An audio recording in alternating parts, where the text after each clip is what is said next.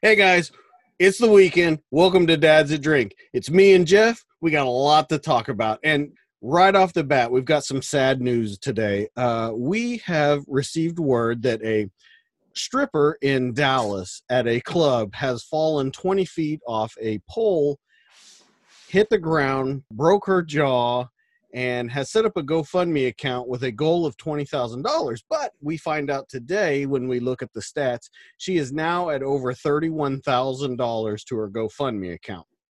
Poor And lady. When we get through this whole thing, we will actually look at uh, her future plans because Jeff, you found out what they were. So, guys, welcome.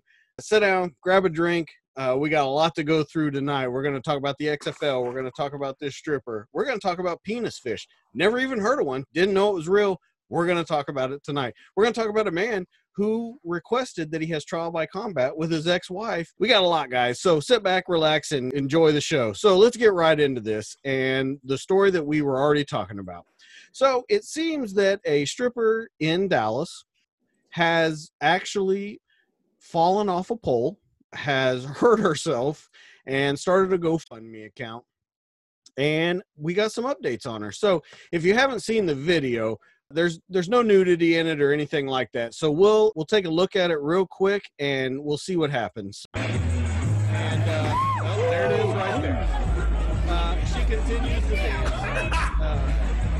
so we find out that it was a rather nasty fall. This article says it's coming from Complex, and it says, but rather lay down in the pain, the dancer finished her job. She continued twerking, closing out a routine before leaving off stage. So what happened was once the video started to make its rounds, a woman named Genea Sky admitted that she was the dancer in the video, and per her tweets, the accident happened due to a simple mistiming while trying to perform a stunt that she's done Mistiming. uh, yeah, she's done thousands or countless times. Excuse me. So she posted to Twitter and said, "Yes, I fell off the pole. Yes, I fractured my jaw. No, I'm not fucking okay. And there's absolutely nothing funny about this situation. This is the worst pain I've ever felt, and I wouldn't wish it upon anyone." Mm. So it doesn't stop there. People said that she, you know, was hurt and that, that she needed help, that she couldn't afford the hospital bills because, according to the manager slash owner of the club, since she's not a full time dancer, he can't pay for workman's comp. So he said that as much as the club would like to help her out, they can't. Of course, in this day and time, she heads to the internet and posted this video. Um, so I didn't want to have to do this. Um, originally, I didn't plan on posting about this situation at all. Um, but Yeah, you obviously, the video has gone viral, and I'm getting a lot of messages asking me if I'm okay and like all this stuff. So I decided I'd update everybody and let everyone know what's going on. Okay, let me stop right there for just a second. She said she's been getting a ton of messages and asking her if she's okay. From who? Eh, like people that were in the club, like fans, m- like- it's got to be her friends or family or right? Which is which leads me to my next question. Isn't that who usually sends Yes. you messages whenever you're hurt? that's correct. That's okay, correct. good. So so no need for a GoFundMe yet, right? Correct. Okay. So let's get some more Fine. into this. Um, I pretty much broke my jaw, and I have to have surgery on it tomorrow. I um, broke some teeth, and I got a sprained ankle. But aside from, and I got some stitches. But aside from that, like I'm good. I I have no broken limbs. I walked away myself. Like, I got up right after it happened. Um, and I'm just really overwhelmed by all the messages and everything. And I'm so thankful, though, for all the positive messages I've been getting and all the love. And it really means a lot. So that's why I decided to post this video just to say thank you and just let you guys know that I am having a hard time, but I am okay and I'm gonna be okay. Um, it's just a really um, humbling experience Twen- falling 20 feet. to just be alive, you know? I'm really thankful for that and Yeah. that's just what's most important to me at this very moment is that I have my life and that even with my injury to my face, it still could have been a lot worse. So By the Thank you guys. Um, I really appreciate it. And Go ahead. if she broke her jaw, she would not be talking. Yeah, that well, see, and that's what I was kind Pretty of much. Well, she pretty much broke her jaw, right? Well, that's what she said. She pretty much broke her jaw, but then in the next sentence, she said, "I'm lucky that I didn't break anything." So, I'm confused Oh. on on what she did and what she didn't do. Um, I, I would think that if you broke your jaw, you would. I don't think you could talk. I don't I know. don't I'm- I'm, I'm, May- not a may- doctor, but let's uh Yeah. let's finish out her Yeah. uh charming thank you. I didn't want to cry, but I can't make this video without crying. So, um, I just ask that you know if if I don't respond to you right away, like if I know you personally, just please don't take that offensively right now. It's just my phone's going crazy and it's just a lot, but I'm okay, and I just wanted to let everybody know that I'm good. So thank you guys, and I appreciate it once again. Okay, so um, I can tell you a reason she fell already. Did you see the nails on that lady? no, I didn't. You couldn't grip anything with those fingernails. My gosh. Yeah, and it and it looked pretty crazy. I mean, who twenty feet in the air? That's a that's pretty high. Well, you know, I didn't That's a see the whole building, right? So the video you just showed, I didn't see kind of her doing her trapeze work up there at first. All I really saw was like her the crash part of the video. So I didn't see her, which was hey impressive. You're up there, but uh, you know, I, for goodness sakes, like uh, how about some um, uh, high elevation safety vest or some? Hey, harness yourself into that bad boy. I don't know. That's crazy. Yeah. So I, I guess that uh, she has gotten back on this story. Like you would think that this story would come out, you would see some stuff on it, and it would be over. But it just continues to grow. Like there's new articles on it every day, and it's it's absolutely hilarious to me in the in the world that we live in today. How fast news and Oh yeah. you know, I mean, if people watch this show, we're we're barely better than the flu. So, I mean, if we can get information out that fast, it, it's funny. So she gets back on. There's another article posted by Heavy that said that she got back on and slammed a bunch of fake GoFundMe pages that uh, they were made up to take money for her fall. So they Oh. yeah so they got on and they they made these things so she wrote on monday i've never forced anyone to donate money. Help me in my time of need. And i take it very serious that people still went out of their way to do so. I'm not okay with people trying to be fraudulent especially with my name and take advantage of people's kindness. You don't have to donate to mine but please do not be fooled by these fake pages. This is the one and only instagram and my twitter has the same name. So she got on there and and she wants people to fight against ho- hoax pages she would So, like you to so people are setting up fake accounts in her yeah, name and fake asking for money. Accounts in her name trying to get money because they heard like she set a goal for twenty thousand dollars and in the first week she was exceeded that goal and is now at like thirty one thousand. Really? Yeah, I mean it's it's insane. So that leads me into the next part that that so she gets out there and she tells them, "Hey, beware of these fake things. I don't you know, you can send money if you want to me, just don't send them to the fake ones." And you know, she I guess she really supports her fans and she's really out here. Here's a picture. I I see what you're saying about the nails now. I can see those nails right there. That uh, they are very, very big nails. Uh, I Right. don't know how she could hold on to stuff. So she went into surgery. She said her jaw was currently wired shut.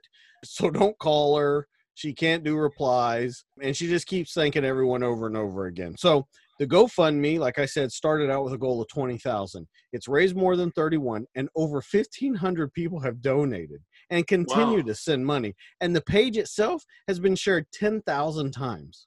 Wow. Yeah. So I guess what they did was her fans and her regulars said, look, she's not covered by the club. We have to get out there help her pay for this surgery, which leads into the next part of the story, which is you saw a article today that said that she was retiring. Yeah. Yeah. She's she's a retiring now. Yeah. Yeah. Um, I don't I don't know. Is is there like a is there like a eh, like a pension? Is there like a 401k for when you retire from that? Or I don't I don't, I don't know. understand. It's a good question. You know what? I mean, if she if this GoFundMe keeps going, uh, that's a that's a good uh, that'd be a, I mean, thirty one thousand would be a great severance package for anybody that lost their job. I guess. I, don't I think so, but I I think it's really funny how the the manager or club owner was like, "Yeah, we would love to help, but here's the thing: she's a part time stripper. We just can't pay the medical bills. If she was a full time stripper, we could do it, but you know, she's just not. She just fills in. That's all. You know. Yeah, she she fills in, and I, I I can't believe how far it reaches. There are. I even saw uh, sites today that were in other countries that were measuring the heights differently than we measure here. So Oh. it's like dancer falls from 30 meters and blah blah blah. And I, I thought it, it- that is so crazy to me that this story can get out there. Not only get out there and be on TMZ and Fox News and or, or excuse me, uh, like heavy news and and different. I- don't want to say mainstream outlets. TMZ is pretty mainstream, but not only that, but it can also raise more than thirty-one thousand dollars in a week and be shared more than ten thousand times. So what what I think is interesting. So who do you think you think? Uh, I wouldn't be surprised if her her fellow strippers are the ones donating a lot of money, whether they're stripping in Vegas or they're stripping in whatever city. I would not be shocked if it's a lot of her colleagues, quote unquote, that are donating this money because, you know, I guess So they're like on a like on a USO tour, like in Vegas and stuff, and they're hey, we got to help this. You think they have banners at the? we got to help one of our own out. She's fallen and fell on her face from 20 feet, you know? She is a a fallen dancer, and we need to to help her out. And you know, this is going to sound really bad, but you know, maybe a little face work would do her good. I'm just saying. Well, well, here's the thing. You know, usually, what do you hear that they're there going to medical school? Luckily for us, if she's Enter retiring college. from the business, she can finish med school. Yes. Yeah. So she med doesn't. school. Uh, she could finish her law degree. um, listen, the, the world is hers. She That's could right. get. She could be whatever she wanted to be. That's that, that, you know, right. we how old is her? Do you, do you know how old she is by chance? let me see and everything that i've i've read i don't think they i don't think they ever mentioned a actual like She she looks like she's probably in her. I don't know. mm, she in her upper twenties, maybe? Not that it matters. i would yeah probably i, I would say that all, all i'm seeing is how high it was and stuff like What What is her stripper name? Is her stripper name Sky? Yeah so uh, her name is genea sky but she also goes by the honey badger on twitter Oh, and oh, okay. yeah so she goes by honey badger and then uh, Honey I badgers don't care. I- I Honey guess- badgers don't play. Exactly, and I think that's what it is. And she showed that. I mean, she hit the ground like a sack of shit and, and kept dancing. I will give her that. Like the she's dedicated. Uh, Oh, li- listen, she didn't miss a beat. if I would have fallen that far, I would have just laid there. Ah, you got to come get me. She was like, "No, I got," and and she got up with heels on and walked off, and she had a twisted ankle. I mean, we- Yeah. we got to give her some credit here. So I wanted to read real quick before we end this. This is Eric Langan, the CEO of RCI Hospitality Holdings, and they own Ecstasy Cabaret. And he said that the company will not assume responsibility for the accident because it didn't tell her to perform the stunt. Also, Oh. Sky, yeah. Also, Sky is not considered a full time employee of the company, so she can't apply for workers' compensation. Langan Oh, did say the company will look into helping her financially, but he feels that she should be more focused on her health than her money. Yeah, Oh yeah. So well, that I guy, guess- you know. right, I so I guess since she is a contract worker, I guess that's what you'd say, a contract employee, that uh, she just can't get it, and and I get it, I get it. You got to protect your company. I I completely understand. She's come out So- better probably because she's not. To be real honest, Uh, what do you mean? the money, you know. Yeah, I mean, yeah, yeah. no so- doubt. I uh you know you're you're looking at it and I, I just see that uh we got someone put on on the live page that uh, nobody retires from stripping; they just quit stripping. And someone else posted the wise words of "Not all heroes wear capes." So th- it, There that you is- go. that is very true. But in seeing that video of her, I would think that maybe she probably does wear a cape in one of the shows, but she didn't fly worth a shit that night. So no, she did not. No. And and like I said, what what I don't know if I should say made it funny or what it was, but I'm telling you, she ate shit when she fell off that thing. Like She pretty much fell straight on her face. It's it's pretty shocking she didn't uh, get hurt worse. Break a neck. I mean, honestly, yeah, it's shocking she didn't get hurt no, no, worse. no. I, I mean, I know we're kind of we're poking fun with it, you know, or whatever, but in all seriousness, it, it's amazing she didn't get hurt worse. Right, and we want to be completely serious about a stripper falling off a That's 20 foot pole. That's that's definitely what we're going for. So, so you know, I, here's what I he- he- here's my question to you. When you look at a story like this and you see how big it got and how many shares it got and how much money it made and all that kind of stuff, does it ever make you wonder kind of where we're at and and i never thought of it from the angle of like you said that it's probably a bunch of co-workers that are donating money and stuff i was thinking completely it's just people that like heard about it that like going to the strip club and they're like you know what Some of that too, probably. you know they're like you know what listen we need to put our money where our mouth is and we need to support these people that support us Put your money where your mouth is. I, I like that pun. Oh i didn't even mean to do that one but that was nice. That, i did not even mean to do that so yeah i don't know. So what's your feeling on it? Is is this is this something that you think we'll just see more and more and more as we go with all the different kind of outlets that we have and news that can get out so fast? And and you saw like on that that original post there was like Mhm. five or six twitter filmings of it. Right.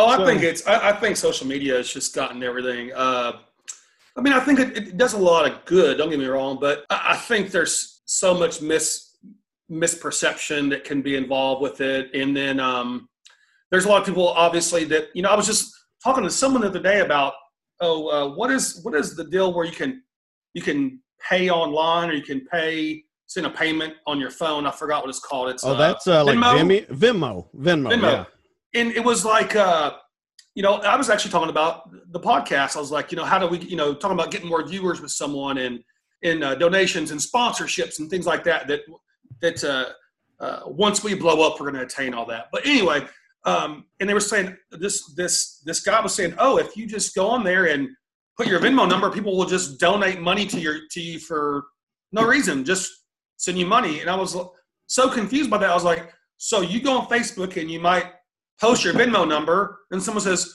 "Hey, uh, send me your Venmo number," and then all of a sudden they're sending you money, and I, I don't get it. But I'm, I'm not sure if where I was going with that, but Uh, It's I'm not. You know up. what? Right now, I'm not sure where you were going with it either. well, I'm just saying. I you don't know. uh, Here, here's where I'm at. I don't know if you were asking for sponsors. I don't know if you were telling people that we're open to the idea of them giving us money. I, I mean, I thought it was sly, and I'm going to give you, you know, your your due that you you pulled that one off flawlessly because even I was confused on what you were doing. So That's right. I Yeah. twisted it. I segued it to. Well, I hey, like how uh, you were like, I was talking to a friend, you know, and they were like, "Hey, people can just give us money," and I was, "Okay, yeah, that's true. They can just give us money." Well, I wasn't talking about us per se, but I, I guess people that can take advantage of people. And I still was so confused. I was like, so wait a second. You go post on Instagram or, or Twitter or something, and and you put your Venmo number in, and someone just sends you money for what? And she just they just send you money sometimes. And I was getting to a point. Where's this going? It- all you know, it, it's so confusing to me because I, I use social media enough but uh, I, you know, I don't do Oh, Instagram. I got to don't tell you, you that, but- post more than probably ninety percent of the people. I But know. I don't do Twitter. I, I have a Twitter account. I used to from old podcast, college football podcast, but I don't use Instagram. I've never been on Snapchat in my life. Uh, basically, I just use Facebook as an outlet, and that's pretty much it. right? Yeah. Well, But and and and that's the whole thing. I think that that we are going to see more like this. I, I think that that I think that something like that is where everything's going to go. I, I like you know we made the joke that they might be in Las Vegas, where wherever they're at, that they're donating money to the the Mhm. cause and stuff like that. I mean, ten years ago, that's not even possible. No, and you know what? I don't have a lot of experience with GoFundMe accounts. I I, I have donated to some people. Uh, uh, you know, I've, I've heard when you know someone, uh, a friend lost his little girl in a wreck, and and GoFundMe that. But I'm very hesitant uh, on some of that because you just you I- I just feel like I'm you're going to get duped or you know, I agree. You, you never really know. So I'm really hesitant about that. And also, I think. Uh, maybe if somebody else sets it up for you, but I think going and setting your own up is is a little unusual. I don't know how I feel about that. And and you see that a lot. You were talking about like Facebook. I see that more on Facebook than anything. Like, Yeah, hey, uh, I'm having to do this. You can send money. Uh, all I'm Mhm. like, what? That right. Like I don't know. I don't know. I, I I'm I'm of the mindset like I I don't know you that well or or whatever. And that's exactly what I look at, like you said, with the duping. Like, is this really a thing? Or, Right. you know, and but like with her, it, it's a real thing. We watched her fall. So Oh yeah, there's no doubt. Yeah, there's no doubt that there's no doubt that she did twenty one thousand dollars. Well, I got a question for you. Okay. Uh, Let If me ask you one real quick before I forget. Okay. How do you think she came up with the goal number of 20,000? Do you think that was the medical expenses or do you think she like got with her crew and was like, "Okay, this is what we're going to need to make it another month or two or this is going to set me Hmm. up for so long." How do you think she came up with that $20,000 total? I would bet it was for mostly medical expenses plus to get to get back on her feet as well. Yeah. Yeah, but I you know, you post twenty thousand. You know, I'm shocked she got up to that much. Honestly, and, and maybe some people did it in a joking manner, like, "Oh man, I'm going to donate this stripper money." But getting to my question, to you is: Is that a tax write-off if you donate money to a hurt stripper or Well- whoever's GoFundMe? well that would be a charity cause, charitable right? donation, right? I would think so. Well, wow. Well, there you have it. You can write it off. I mean, I don't know who's going to go to, you know, H&R Block and write that off, but I'm sure there's someone that has figured that out. But I just thought that was a pretty good story, and I thought it was pretty amazing how how far we've gone and how much like how that that, like happened last week, like how Right. fast it gained ground and stuff. Because I hadn't even heard of it when I got to work. Someone told me about it. I'm like, man, that's perfect to talk about this week. So Absolutely. yeah, I I thought, wow, that's we got to lead with that one. And then when you started sending that she had retired and stuff like that, I thought, man, this is insane that this is catching so much ground and so many articles and stuff. And by the way, that strip club, I, I I I haven't been to one of those establishments in a very, very long time. Definitely premarital days. But um, that place looked like it was all like it was a nice looking place. it, I don't it know. was- it looked gigantic. I know that. Yeah, yeah. it was it- huge. So yeah, I, probably making hand over money hand over fist, well, I would think Or so. I, I ass over could, tits, however Yeah. you want to say it. I would uh I wouldn't think of it that way, but now I did. Okay, so let's move on. We had talked about a man requesting trial by combat to settle a legal dispute. So let's listen to this news article real quick and then we'll kind of get into it. I, I thought it was pretty funny. And the first thing I thought when I heard this was Game of Thrones. So let's listen to it real quick. A Kansas man in the midst of a legal battle with his ex wife is now requesting a trial by combat. That's right. David Ostrom asked the judge to allow his wife and himself to use a sword to settle their disputes over custody, visitation, and property tax payments. Ostrom told CBS affiliate KCTV he does not want to harm anybody, but he wanted to bring attention to a real legal challenge he's facing as a father fighting for custody rights. They've tried to ignore me, not address equal custody, and I think this puts a spotlight on them. I've kind of run out of options, and no one pays attention to what I think is a hardship on myself and my children. His ex wife's lawyer responded to the request by asking the judge to give Ostrom a psychiatric evaluation. The judge says he's ruling on the request just yet, citing irregularities with both sides' motions and responses. Katie Johnston for CBS Local News. All right. So we see that, you know, first off, that's, I, I don't even know, like, is that a thing? Can you do that? Well, um, reading an article, uh, I pulled up this article and let me see if I uh, says to accommodate the duel, Ostrom asked that the Iowa District Court allow him 12 weeks of lead time to prepare, or to either make or find some samurai swords, preferably a katana or wakasashi.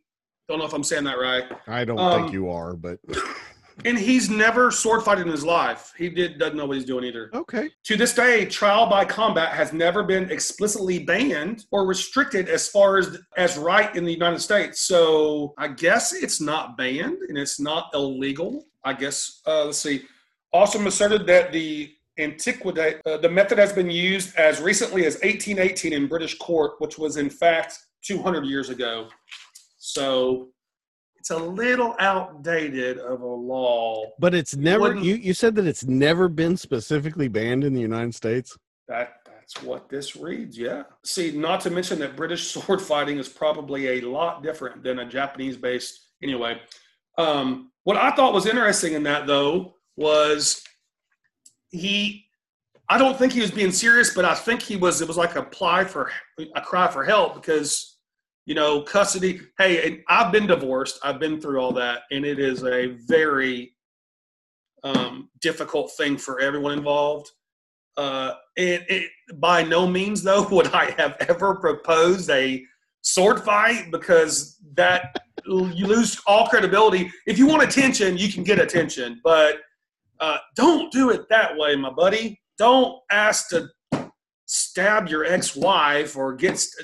That's just it's just a bizarre story. It's yeah, I would get a psycho- psychological evaluation on the guy too, no doubt.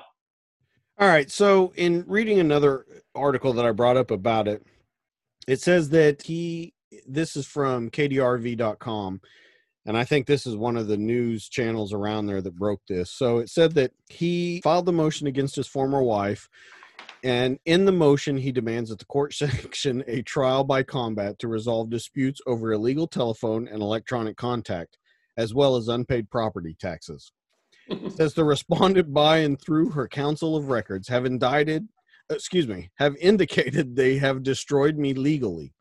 David ostrom wrote to the court i now wish to give them the chance to meet me on the field of battle where i will rend their souls from their corporal bodies. Oh, by the way he spelled corporal wrong. That's beside the point though. He's he says just like you did that it was never explicitly banned in the us and that it's in the constitution still retained by the people under the ninth amendment. Yeah i i don't think this guy needs a i don't think that he needs a psych eval but i definitely think like you said it's definitely a cry for help. Now i've never been divorced. I've been married for almost 22 years now so i don't know what that's like i've seen a lot of buddies that go through it and stuff like that and Sure. they have yeah they have a lot of trouble with it so i i don't i don't even want to pretend to speak on what it's about but like you said in all the years and and and how long's it been that you've been divorced So I, uh, my divorce was finalized like June twentieth, two thousand eight. okay so yeah so Oddly specific. al- almost what almost 12 years so, yeah, and, it, and even at that time, I'd been separated for two years, and it took two years to go through all the the hoopla. Uh, and you know what? You know, it's dads that drink. So I think this is an important topic. It is for men in Texas or men anywhere. Deadbeat dads piss me off. You, you guys have crutched the good dads that really want to be involved and have, want rights and, and, and needs and uh, don't want to be there for their kids. So deadbeat dads, you suck. You're probably hanging out with that stripper, Miss Sky. But anyway, all seriousness, it's a hard thing to go through. I don't wish it upon anybody. Uh, I don't even wish it upon my ex-wife. It's just hard for everybody. So on a serious note, it's a difficult thing. I'm blessed to be done with. I'm I'm ecstatic to be married to my wife now, blended she's family and all. listening right No, no, she's in bed. okay Uh, so I feel good. But anyway, yeah, from personal experience, not a fun thing. Just don't cry for help by trying to sword fight your ex-wife. It's not yeah so and and here's the thing like i said i i, I can't speak to any of this because i i have never been through that but it seems like this guy is kind of at just like at the end of his rope and he's trying Mhm. everything he can to just kind of I guess, bring attention to his cause or however you want to Sure. say it. I, I think that that's more of what this is than anything. And I, I understand the desperation. Um, um, I, I really, really, really do understand the desperation. It's just when you're in a desperate time and you know you may not be all there. That's when you want your lawyer to speak for you. Well, yeah, and and that's the whole thing with this guy. I think that, like you said, I think he loses all credibility because now that judge just thinks he's trying to, right. even though he may be or he may not be. I don't know. I don't know this guy. He could be a loon. I don't know. Yeah. But what I'm saying is that you're right. You do lose credibility. Yes. Absolutely lose credibility. Yep. And that's not one thing you want in a courtroom. That's for sure. Yeah. So, you know, it, like I said, it's been 12 years for you.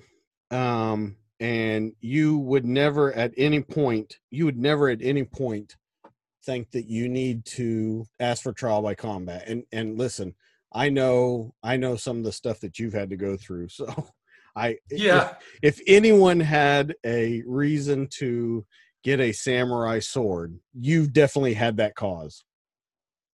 So I we- have a samurai sword. do you really? No, I don't. Okay. I was gonna say it's not one of those ones that you I put better out not like go there. Yeah, yeah. I better be careful what Yeah. I say. Yeah, Yeah, yeah, yeah. Yeah. I definitely, I definitely would not say that on there, um, because you'll you'll end up with papers on Monday. We we That's have right. a we have an attorney that's watching us right now, and he said that every day after uh, every day after divorce is a trial by combat. oh man. Oh, yeah. yeah.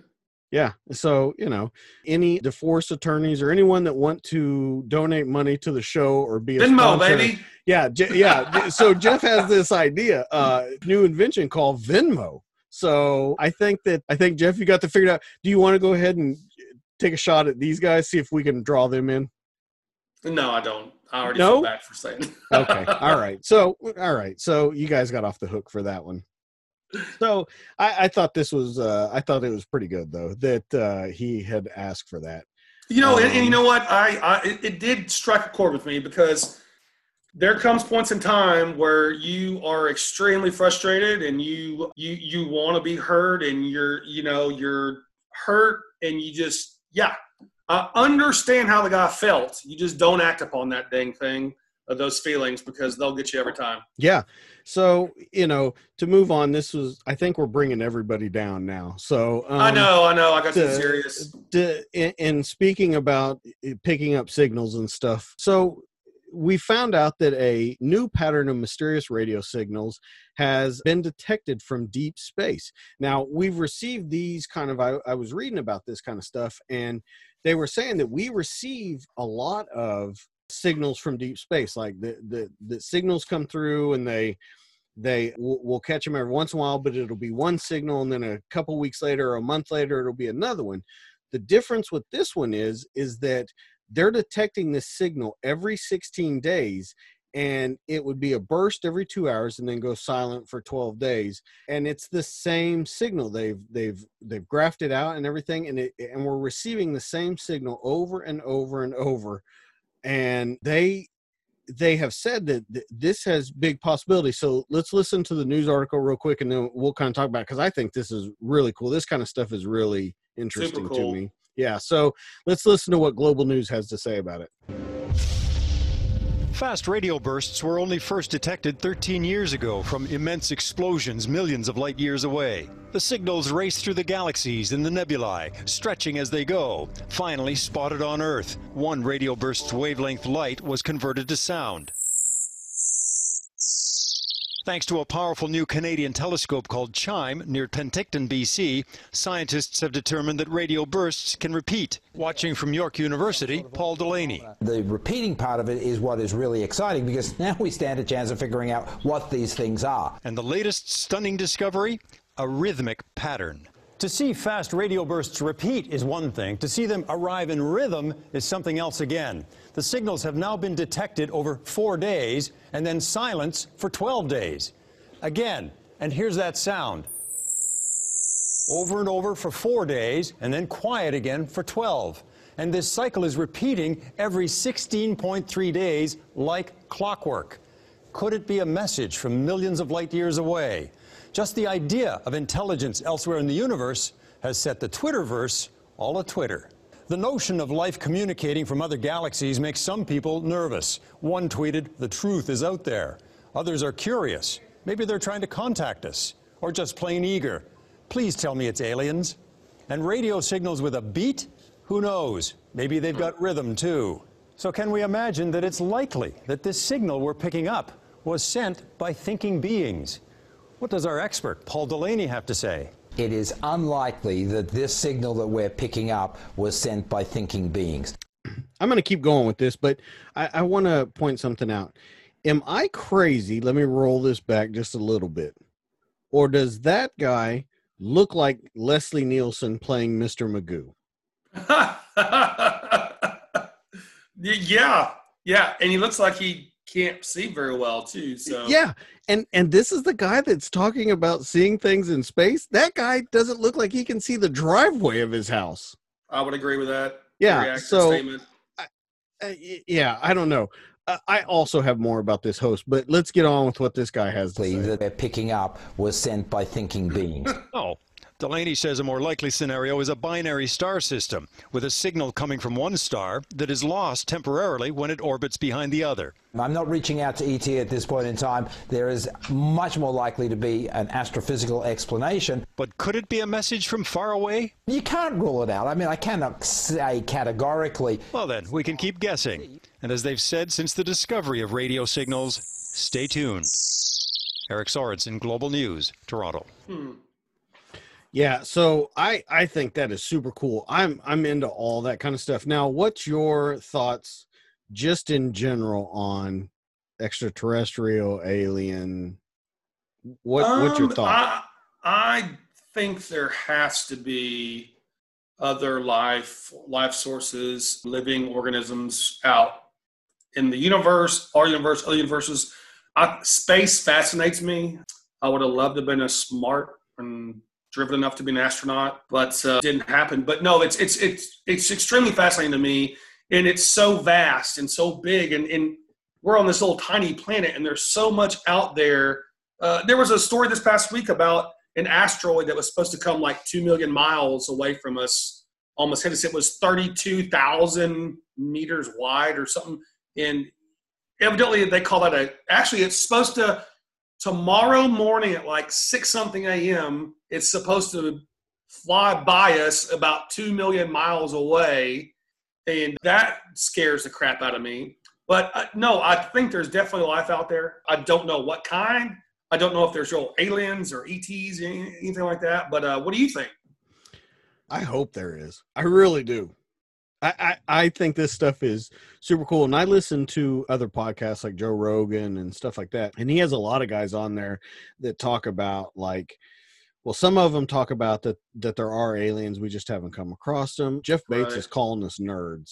I, I don't know why. Th- th- that's not nice. Uh, Not at all. Yeah, I, I think that there is there's got to be something out there that's very egotistical of us to to sit back and go there can't be anything in the world in the universe other than us that that seems very that seems very i guess like i said very uh, pompous of us to think that So, what- so what I'm curious about is, are they trying to say this is like coming from a a supernova or this energy source?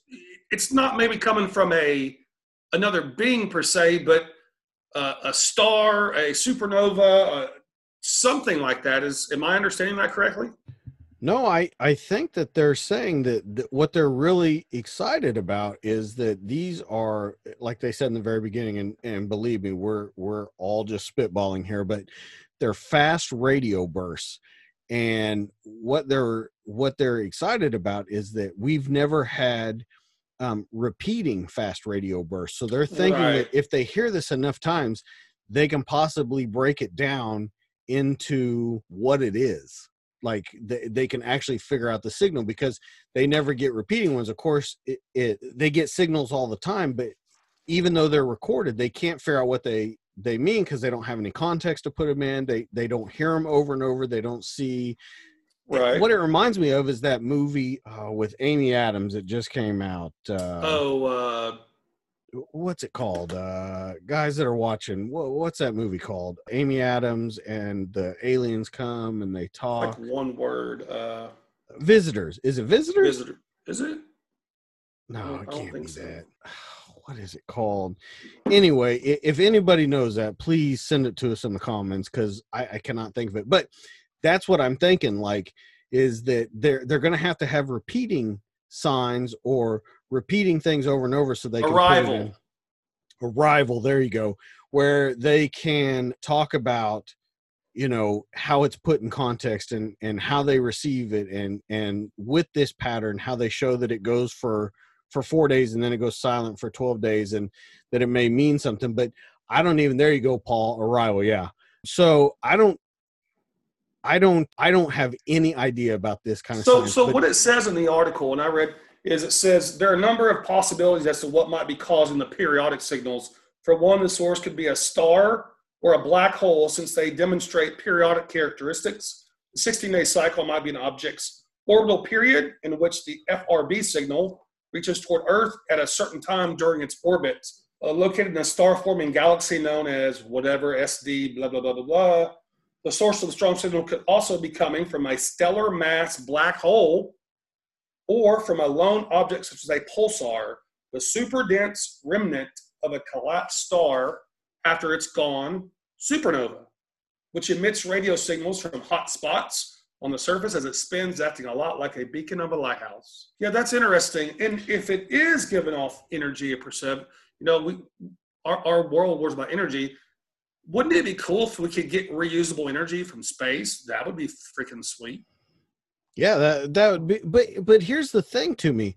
There's a couple things that I wanted to point out in this article like you were saying that they're saying it's a half a billion light years away. So think about eh, just on this and and I hate this is very nerding out on this, but think about how long ago that signal had to be sent.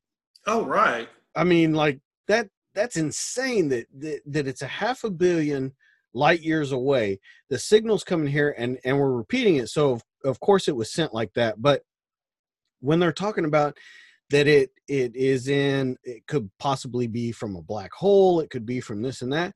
They thought before I was under the assumption that they thought nothing could escape the black holes and stuff. So is Right. it on one side of the black hole? Is it shooting out of the other side? I mean, what really is th- this is super exciting to me because i like i said i would love to find out there were i i want to know that that uh on the joe rogan show they have a couple guys on there that talk about that they think that the pyramids were helped build with aliens and stuff Now- I've seen all those too. yeah I, and you know what? They have some guys on there that are so smart and and forward thinking, um, ancient aliens and how they did this and all the uh, the the the uh, uh, geometry and how perfect the pyramids were made. And and actually, I think they used to say it was like almost like a huge energy source. There's water underneath it, and then you know lightning and how it could have.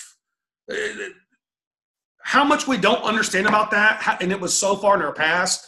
That is fascinating to me. Is like, did we did our you know the dinosaurs did it end, and then we just had to recreate ourselves, and we were a really advanced technology back then. Well, And you know, that, that's up to where funny that you say that because because I was watching one of them uh, recently where they were talking about that, where they think that like when the dinosaurs ended, that it wiped out like a, a civilization that was there before that was a super advanced civilization, and it was such a a drastic event that happened to the earth that it that it killed that entire civilization, Mhm. any remnants of it or anything like that and they essentially like started over and Yeah, it's like uh, you know, you know, when did you like decipher hunter gatherer versus how you made the pyramids and Stonehenge and all these things? That how is it possible to have done that without modern technology or cranes or any, of those things uh, or the equipment we have? I just don't know how you do it. It's unexplainable.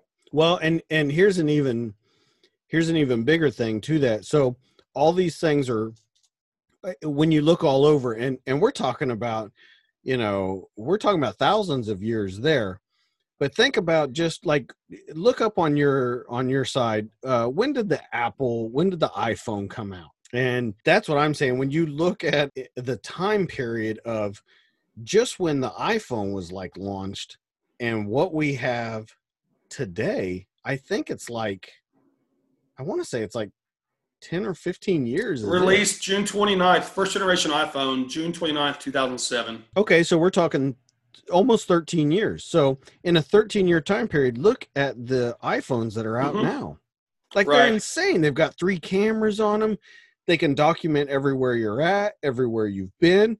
You can, at the drop of a hat, look up anything you want to look up. I mean, like, th- there's the phones that we have now are like so much more advanced than than we had 10 years ago or even 5 years ago I would say with Right. everything that you can do with them. So think about this a, a thousand years ago what could have happened you know like to Mhm. build all these things like how how all that happened it, it's super super thanks Jeff uh uh there's a guy on that's updating us he said 12 years ago was when it came out. Um Cool. I, I think that that is it's just amazing to me and i really hope I, I thought this was a really cool article that that if we are getting signals and i hope it doesn't turn into be like every movie that's ever been made about aliens coming here but i i do hope that there's something like that. I really do. I think that No, but you know, it's it is fascinating, and, and what I think's cool is, you know, uh, if you even look at some of these, I don't even know what the title of the doctors are the, that, that that have been on like Joe Rogan's podcast. Um, oh he's got a lot of astrophysicists physicists, there, astrophysicists. yeah. You know, one dude that you know that they know the how the the planet. You know, talk about global warming and what it used to be like, and it, it is extremely interesting. And it's even hard for me to articulate it without having seen or reviewed the material recently. But uh, I would encourage anyone to go listen to some of those to get an idea of just what we're we're talking about here and, and the possibilities of the past and where the future can go and, and, and all that. It's it's pretty wild. Yeah, I, I definitely agree with you. So um, I didn't send you this article. It's another science article. I didn't send you this one because I wanted your reaction to seeing it for the first time tonight. And uh, it's I gotta I gotta warn everyone. It's kind of uh, it's kind of gross. So there's an Italian woman that uh, has hair growing in her mouth Oh, I think I saw something on that. and uh, it's called gingival uh, hirsutism. And there's no explanation why it happens, but I'm going to show a couple of the the pictures of it, and it's disgusting to me. It it looks like like chin hairs that are growing out of the teeth, and they say that they don't know why it happens or if it's going to stay happening or or whatever. They have no idea about it. But i thought it was super well gross first off and then second i i've never heard of this. I've i've heard about like the excessive hair growth because it talks about it in this article from ati uh, allthat'sinteresting.com and it says doc- doctors diagnosed her with pcos and that results from a sex hormone imbalance and it causes excessive hair growth and i've seen stuff like that where you get the people that were that are completely covered that have been on like the talk shows that they call like the werewolf families and stuff like that.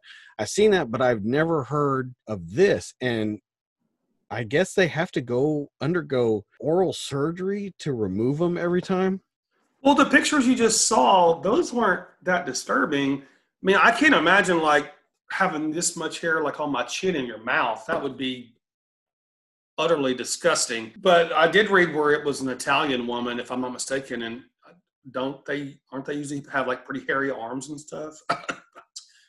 I have no idea, but seems like they do. I don't know but you see the pictures that i'm pulling up right now right? Yeah, yeah that's pretty think- gross. Well, here's the thing, though. I'm not trying to be mean. I think they have more problems than hair growing out of their teeth. Oh yeah, I, looks like from their teeth there. Uh, that's a that's a beautiful Michael Strahan smile there. Well, I don't even think it looks like they brush their teeth with rocks. It's it's highly possible, or Yeah. with uh, maybe they ate a little bit too much Parmesan. I don't know, uh, but it's pretty bad gum disease looking there. Yeah, I I thought this was when I saw it. I thought this was pretty gross. Now it goes on to say in the article, the woman, uh, then 25, stopped taking birth control pills before the hair returned. They took a two prong approach. They prescribed her medication to balance out the hormone levels, perform surgery, I guess again, and asked her to return in a year's time. And when she did, she had even more hair growing from her gums. Poor So, lady. My yeah. gosh. So it's an exceptionally uncommon condition. So they decided to take advantage of her case by taking small tissue samples from her gums, and a microscope revealed that the gum tissue the hair shafts were pushing through was unusually thick. They said that in having sebaceous glands, glands that secrete an oily substance on the skin near hair follicles in your mouth is entirely common. And having hair in your mouth, however, is not. And the study authors noted that the dichotomy remains a very much a mystery. There is, I, I don't know, I have just So never seen. can I ask you? I mean, this. it's possible that there's hair in there. They could just floss with the hair they got. I would think with that hair growing that they couldn't even get food stuck in there because it's Yeah, already I blocked mean- up with the with the hair follicles. So um, Absolutely. I man, I it says that she's going to have it for the foreseeable future, and then that that there's no cure for the condition. That they can't even. That's got to be frustrating. That they can't even figure out. Like what? Like she goes to them, and they're like, "Yeah, we don't know." Yeah, we know you have a hairy mouth. yeah Sorry. here we're gonna yeah sorry about that hair face but uh you're you're just gonna have to live with it and then she leaves and the hair grows even more that's that's not good now here's a couple of images of just different yeah yeah so this is a google search i would not recommend it i would just take a look at it here and uh, be done with it there is a lot of as you can see a lot of people with their hair growing out of their teeth it was disgusting Oh so man, I- there's that one down there. It's real bad. Which one Uh, Fintoin continued or right here right here Yeah, that one. Yeah, yeah that's It- bad. yeah i listen i just wanted to show you what it looked like it, it was disgusting so i thought that that i would share it with you tonight on Yeah, this. that's shocking. I mean, it'd be hard to get a, a girlfriend or boyfriend, uh, kiss, all that, all that good stuff. Much less any of the other other fun stuff. So yeah, that's that sucks for them. yeah it's it's disgusting so let's move on i just wanted to show that one i wanted to see what you thought about that because i, I thought it was probably the grossest thing i've seen this week so let's Thanks, move on. I'm gonna have nightmares. But I want to talk about the greatest movies of the 80s. Now, uh, Ranker.com has said that these are the greatest movies of the 80s. I don't know if I will necessarily agree with all these, but I think we'll look through them and uh, I'm gonna have to tell you, you're the movie buff, Dustin. So I saw like one of these movies, okay. uh, and and I don't recognize many of them. So you're gonna have to educate me. I think the only one on the list I saw was from 1985. It was just one of the guys. Okay. Uh, that's shocking. One, you haven't seen these movies, but Whoa, whoa, whoa! whoa. I didn't get that list, so maybe I'm seeing the wrong list. oh yeah, yeah, yeah. So I, I'm sorry, I made up a new list. That that list I gave you was shit. Sorry. yeah, it was the list was uh yeah, it was the shit. 20 best 80s movies that time forgot. Yeah, th- that was a Okay. I, I, when I really started digging through it, that was a very much Okay, a- good. Okay, I don't feel so bad then. So uh, here's the thing. So let's let's kind of start at the bottom and move up, and, and we'll kind of jump in tens. So let's start at hundred. Willow, Willow.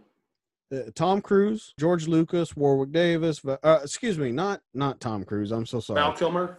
Val Kilmer, Warwick Davis, Joanne Whalley-Kilmer. It was a Ron Howard directed, produced by George Lucas. It has all the right names. I remember seeing it like once maybe, Me Um, too. and I don't know how other people feel, but 100 seems kind of high to me.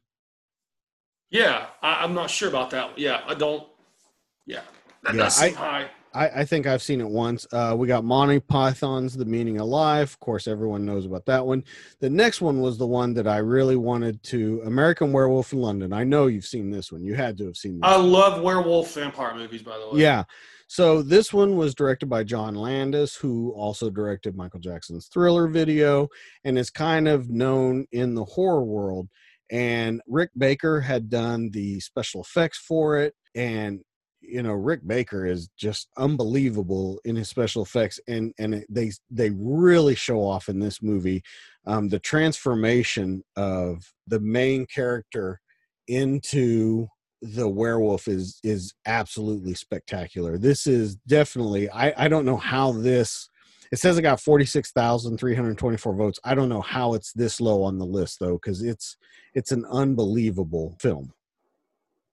W- without a doubt. So let me get back into the so we've got National Lampoon's European Vacation. That that seems a little high for me. That's my least favorite of all the vacations. That that seems a little high. You got Friday the Thirteenth, where Kevin Bacon got a start. Tom Savini didn't even have Jason in that one. Well, I mean, So are these supposed to be like the top hundred movies of yeah of the 80s and Okay. I, I can see friday the 13th i can see glory Yeah. uh turner and hooch i think needs to be a lot higher i, I gotta tell you a lot higher Yeah. on the list I agree. turner and hooch is a great movie tom hanks craig t nelson Craig T. Nelson. I love that guy. oh man his probably best role was in action jackson as uh Mhm. as the bad guy i i think coach of course that but this was when tom hanks was tom hanks i uh, a guy's telling us griffin's telling us that it's not as good as teen wolf american werewolf What? No, two different. That's two different types of Yeah. werewolf Well, movies. I I think that I think that he's trying to get us going on that one. I would say that Teen Wolf Two is even better than Teen Wolf uh, that had Jason Bateman in it. But Turner and Hooch, this was when Tom Hanks was like, I mean, I, to me, I know that he's a bigger star now and that he's done Saving Private Ryan and all that kind of stuff. But this is when Tom Hanks was like the biggest to me because he was in a movie every year and Right. all those kind of things. So I I definitely think that that that was a that was a good one. You got Crocodile Croco- Dundee. yeah, but that's not even the original. That's Crocodile Two. Dundee two. Yeah, that that's a crap movie. My dad Horrible. loved Crocodile Dundee. Oh, really? oh yeah, he thought it was a cool movie. So what did he think about uh, the second one? Because I thought it was horrible. You know, I don't remember the second one to be real honest with you very much. Uh, Right, The first and- one I liked. And that's my point. That the second one, no one even remembers it, and I think it was a, a money grab. And to be- yes, it was. I agree with that. to be on this list higher than American Werewolf in London, get out of here. Red Dawn. Yeah, That's a great movie. Yeah, Red Dawn, but once again, I think it's too high on the list. It's 90 Meaning it should be mean- ranked higher. Oh, absolutely. It yeah, I totally agree with that. Red Dawn totally should be up in the top 25 at least. Yes, Red Dawn is a classic all-time movie. I- mean, like I remember that as a kid. That that movie was awesome. I do too. Yeah, that the Wolverines were fighting. I mean, they even remade it. The remake was absolutely horrible, but they did remake it. Um, The Outsiders, I I I liked it. It it's takes place in Tulsa. It was a it was a big movie when I was a kid. I remember they showed it in school and all that kind of stuff. But Yeah. um, I I don't I don't know. I I I'm okay with it being there on the list. Uh, Ghostbusters 289. See Conan the Barbarian and Scrooged 88 and 87, and and then the third one. Let's let's talk about this. Number 86, Escape from New York. I love Escape from New York. Kurt Russell, Donald Pleasence, where he has to go into New York and rescue the president. It it was awesome.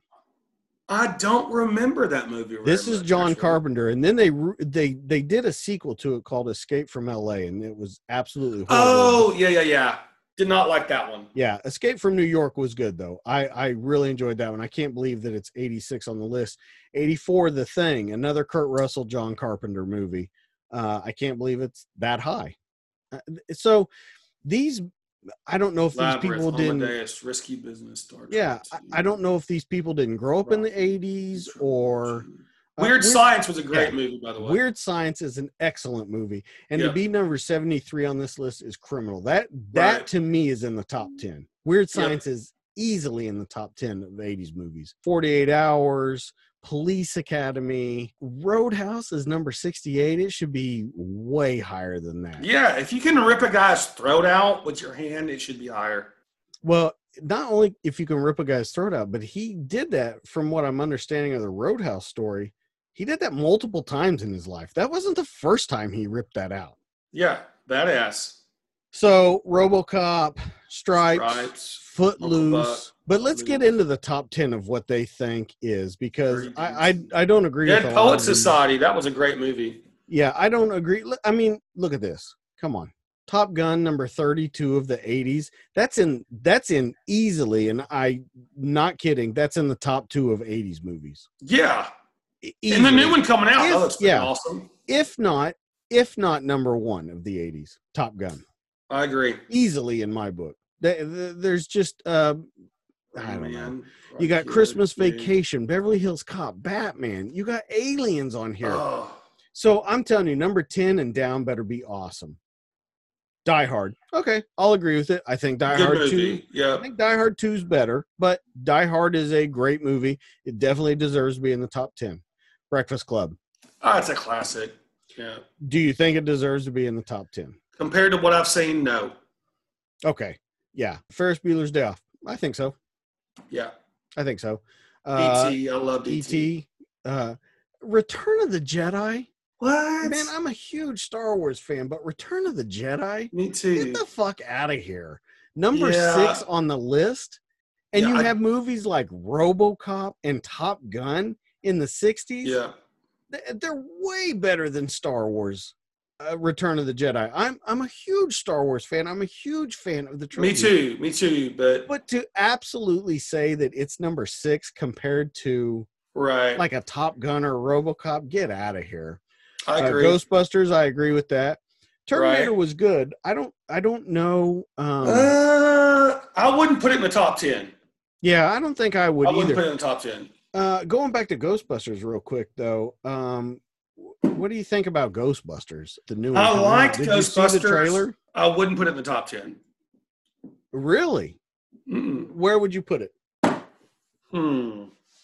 I'd have to see the whole list. Um, you know what?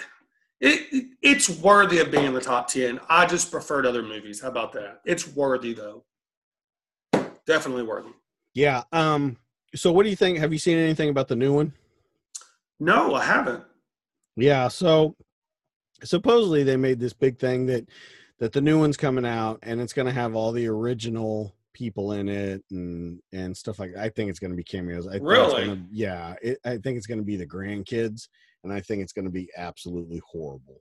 uh, from everything I've seen, other people say they're super excited about it. I I'm not seeing it, so I, I, I'm I will see it. I, I guess I should rephrase that. I will see it.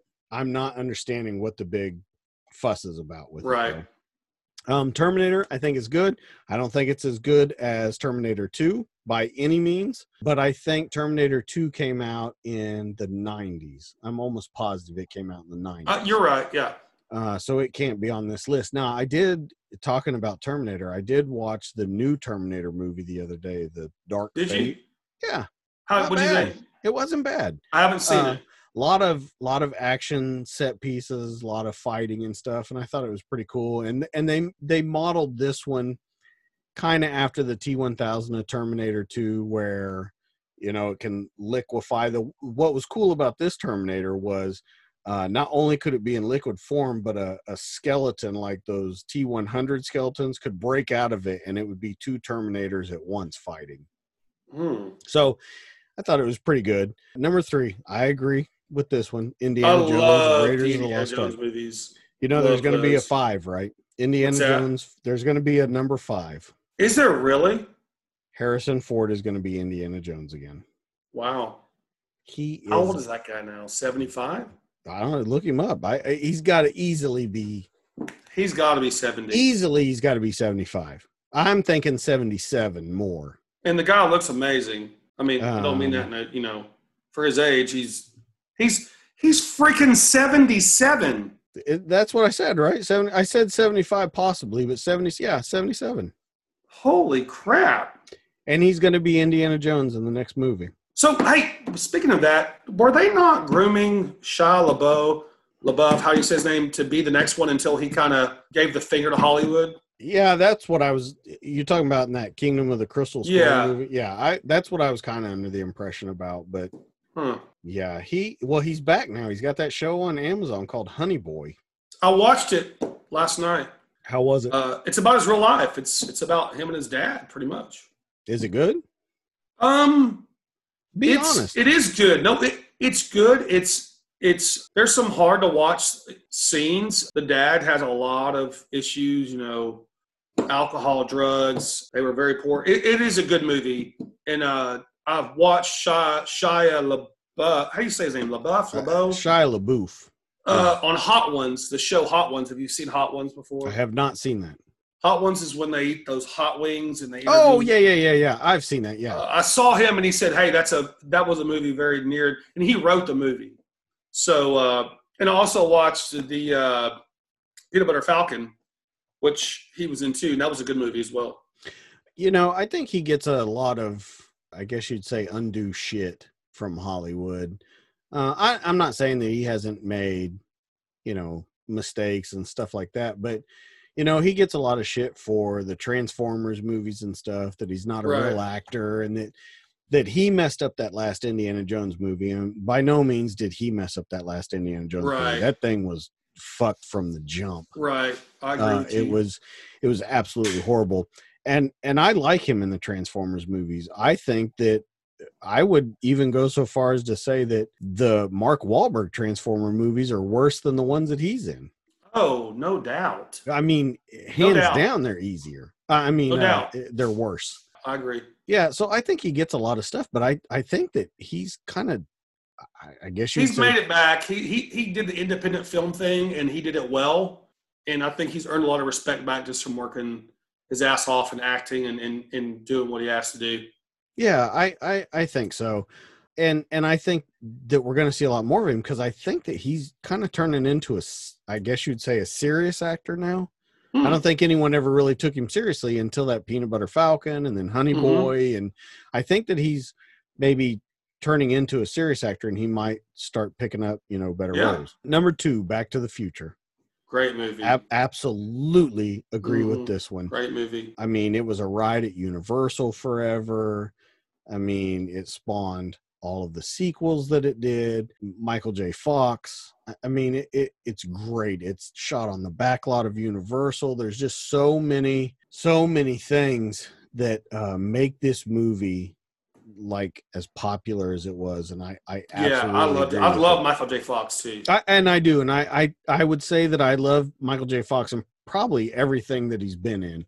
I can't I can't think off the top of my head of a of a movie that that I didn't like him in or a, a show that I didn't like. what was in. the show he did on on television that Charlie Sheen eventually came and uh Oh, uh, Spin City. That was a great. that was show. a great yeah.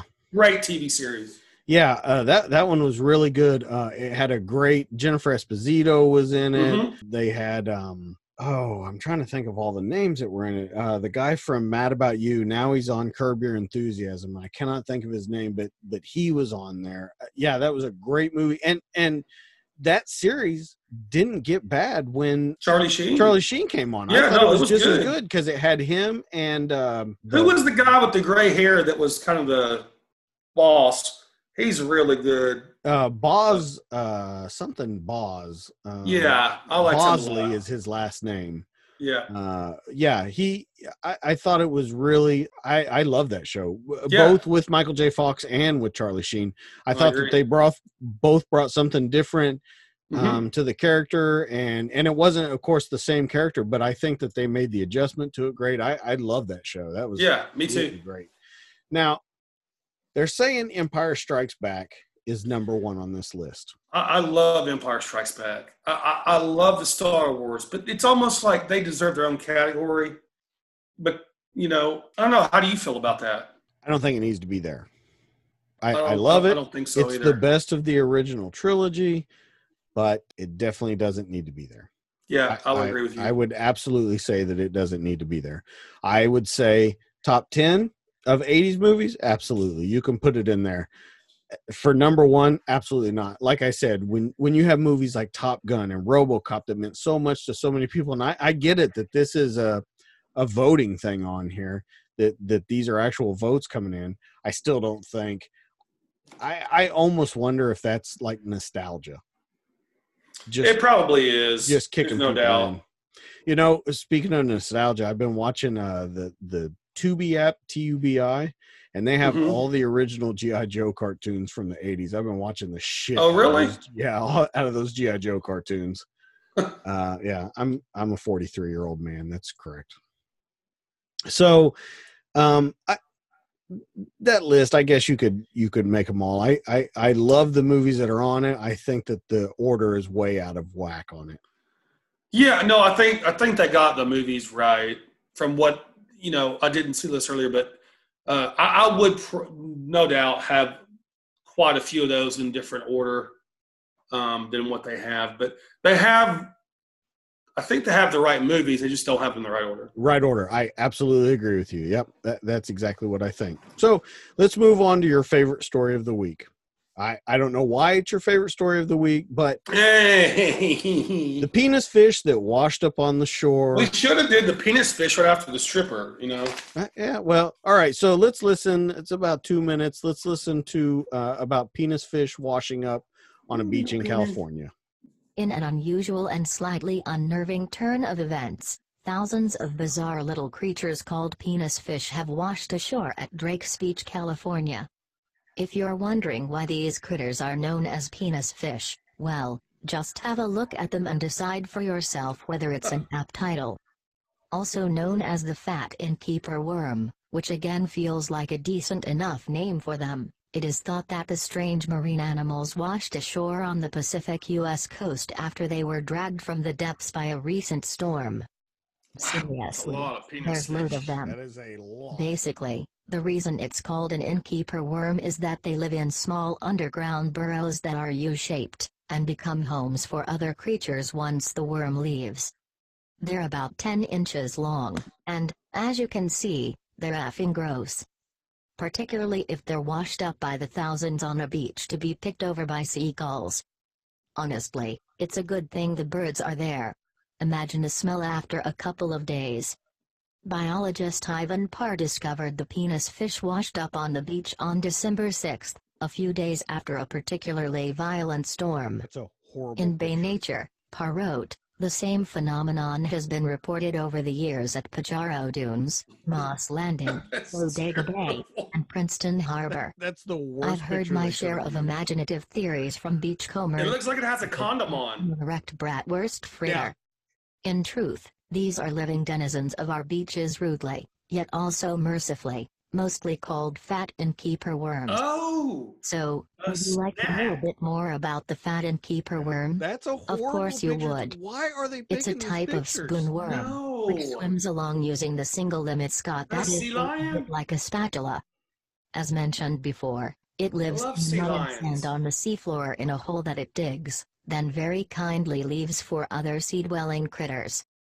In order to catch the minuscule plankton and bacteria that makes up the bulk of its diet, the worm casts what is known as a slime net that it then devours afterward. Oh, and they can live for around 25 years, in some cases. You've got to admire the variety of nature, eh?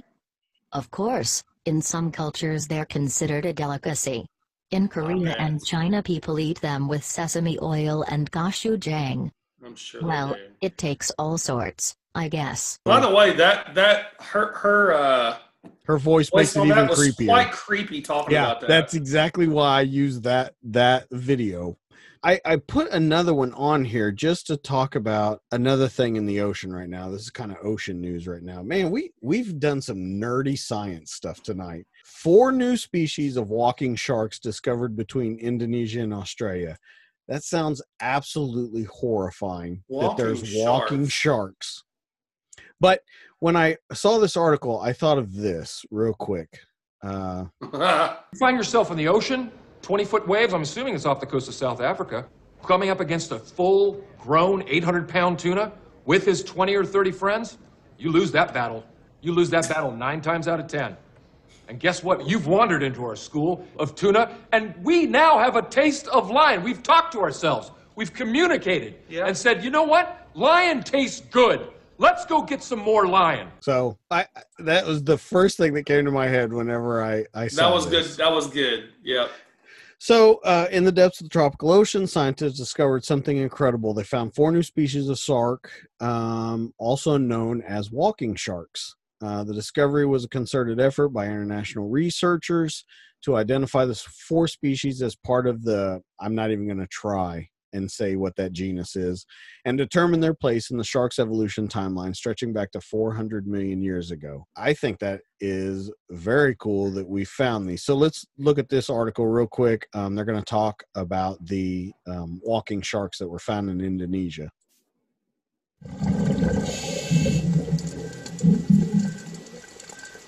Walking sharks. Look at that thing, it's walking.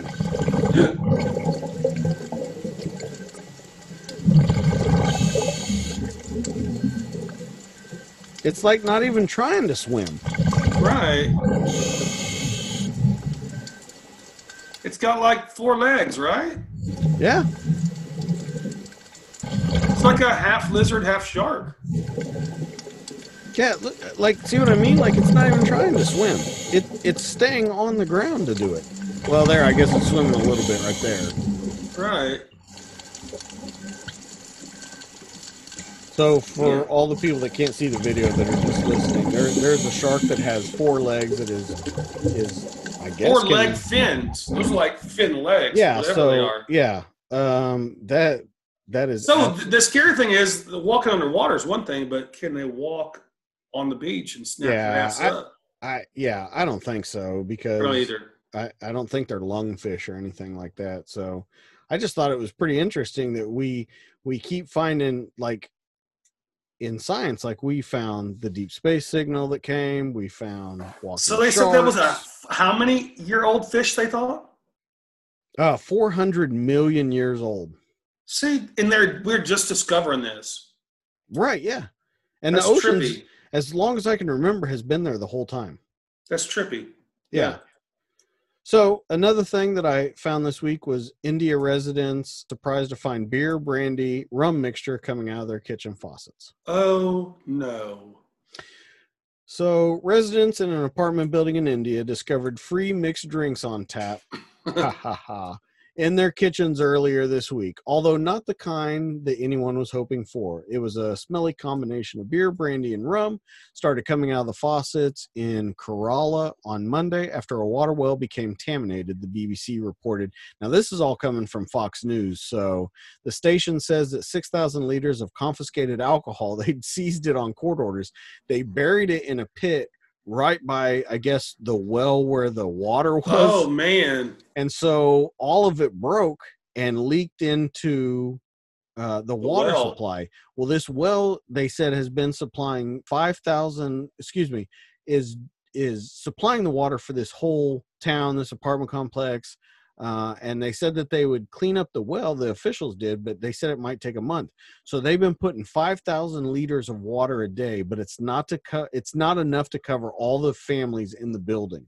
So not everyone even has water. An interesting side note: they said that the state of Kerala has the highest consumption of alcohol in the country, according to the BBC. So Well, this is interesting to me because I'm in the water utility business, and a lot of the utilities that I, I work with would. I wonder if the customers would be unhappy or happy about that. I'm not real sure. I don't. But I don't think that's they would pretty bizarre. if they can't. So here's my whole thing.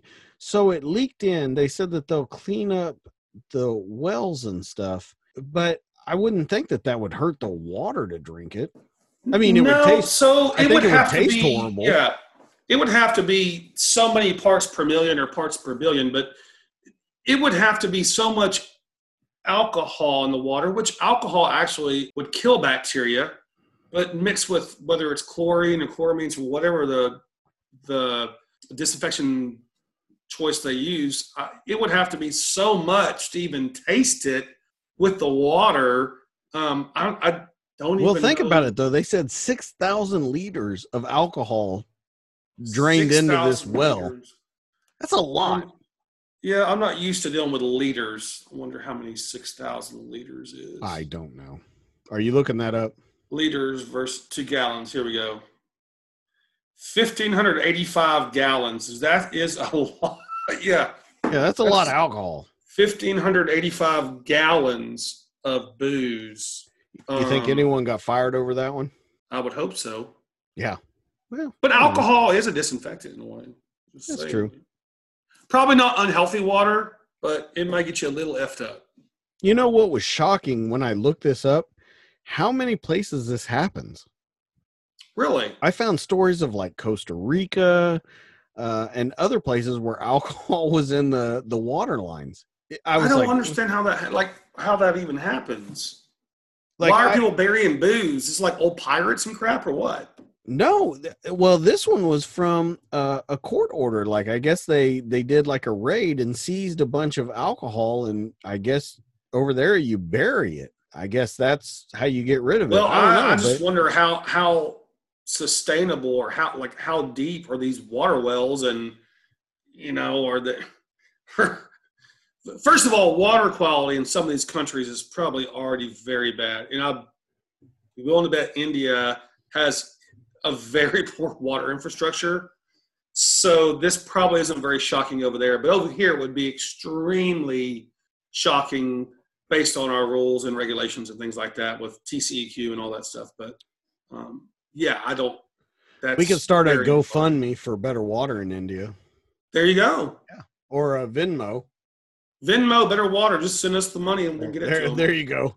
No, don't send us any money for that. No, we don't. No, for real, don't. I Yeah, was don't totally don't that. don't do that. No. Uh, We don't want that. Yeah. eh, Listen, did you not pay attention when I said that that story's already been shared 12,000 times? Now, Wow. granted, we're not strippers that fell off a pole, but this this thing is going to be shared I don't know, 2 3 times, maybe. I mean, if you and I both share it, that's two times. If we can get one other person to share this, I think we're doing pretty good. Yeah. So let's get to the biggest story of the week, I think the XFL. You watched it, I watched it. It says that they received decent opening weekend ratings. I thought it was good. I, I really enjoyed it. What'd you think? So, so Vince McMahon is still involved with Well, so here's the thing, and that that's come up a couple of times when they were talking about this. So, yes, he's involved because he got it.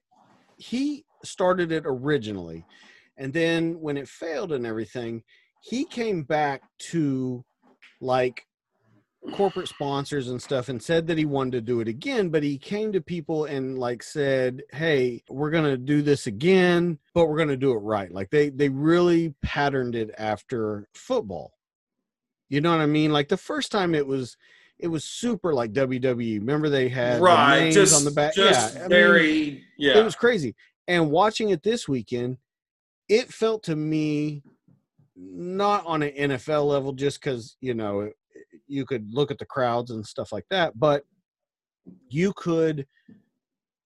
It seemed kind of like a a little bit higher than a college game. Now, granted, the college games are going to sell out more and stuff like that, but the I guess the the level of play was higher than a college. I, right. you, you would agree, Uh, right? Yeah, I, I agree. I, I think that uh, you have some very good athletes on the field, and I, I do believe it's, it really is going to help some of these people get in the NFL. There's no doubt that's kind of how it's going to go to me.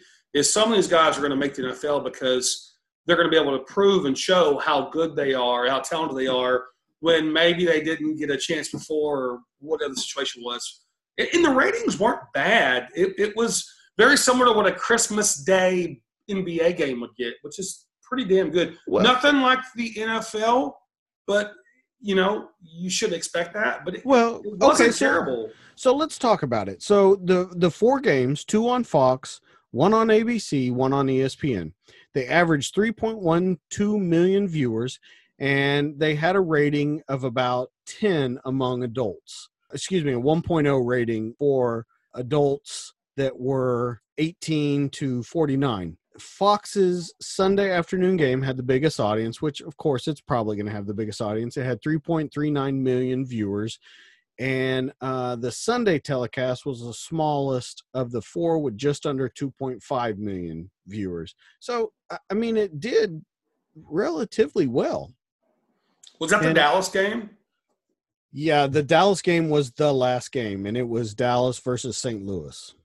And you know what I heard? So I know a few people that went to the game, and actually, first of all, I think they're doing it a miss or disservice if they play in these huge stadiums. They need to put it in, in reasonably like smaller stadiums where it doesn't look so unusual to be so, not a big crowd. I think that didn't do themselves well to play in these big stadiums. Play in a you know 20,000, 30,000 stadium. Hell, some of these high school stadiums in, in Texas would would suffice. But beyond that, um, I know the one that I think played at Globe Life with for Dallas. They uh, I think there was a lot of people that had a hard time buying people. beer, and they couldn't. Uh, ATM machines were out of money, and then they could they were only taking cash only with the oh the vendors that come up. So there was an issue with supplying food and beverage at, at these games already, and supposedly they made a public statement about that. But I had a couple of buddies, not buddies, but acquaintances that went and said that they pretty much left at halftime because they couldn't get any beer. So, ha- did you ask them how much they paid for their ticket? Because I think I think it was like twenty or thirty dollars. which I don't I don't think is bad. So No, to to go a little more because you were saying about let's look at the financial standpoint. Now this article is from the Hollywood Reporter. It says from a financial standpoint, the XFL is likely to be on more solid ground because WWE owner McMahon has said that he's willing to spend what it takes to make the league viable. Uh, it also has TV deals with ESPN, ABC, Fox Sports. Games will air on Saturdays and Sundays on ABC and Fox and ESPN, ESPN2, Fox Sports 1, and Fox Sports 2. I mean, that's big for because I really think because I remember when the XFL came out the first time and coming back to it now, I think that's a big thing that people didn't blow him off and that they had as many. I mean, you got 3.3 million, we'll just say 3 million viewers on TV. And then each game had between like 14,000 and 22,000 people there. Mhm. It's amazing to me just with how bad the XFL failed the first time that that people took it seriously this time. And I think they're getting, from what I saw, and I didn't watch it too intensely. We were doing some things, but um, they're getting good athletes. You know, I, I recognize a lot of the quarterback names that that I wondered where they had went in the NFL or, or why they didn't make it, but they're out there playing. And they played pretty well. Um, very exciting. A lot of hard hitting. They don't have the targeting rule. A lot of hard hitting. Um, I really love the kickoff. We kind of talked about last time. If I can they're stop you for just a second, uh, let me Yeah. talk. uh, Let's go back to the targeting rule. How Mhm. do you feel about that? Because a lot of people think that it needed to be put in the NFL because they thought people were getting hurt. So, what do you feel about them taking away the targeting rule? Because you're right, there were some major hits going on. So it, it's tough. I, I understand the the sheer impact, literally, that hitting and, these blows can take. But when I go back and look at 80s and 90s football, which that's what I grew up on, you know, Ronnie Lott and in in these safeties, you know, catching the ball over the middle. You know, now they've made these rules for the offense to have a huge advantage. And hey, I'm, I'm an ex quarterback.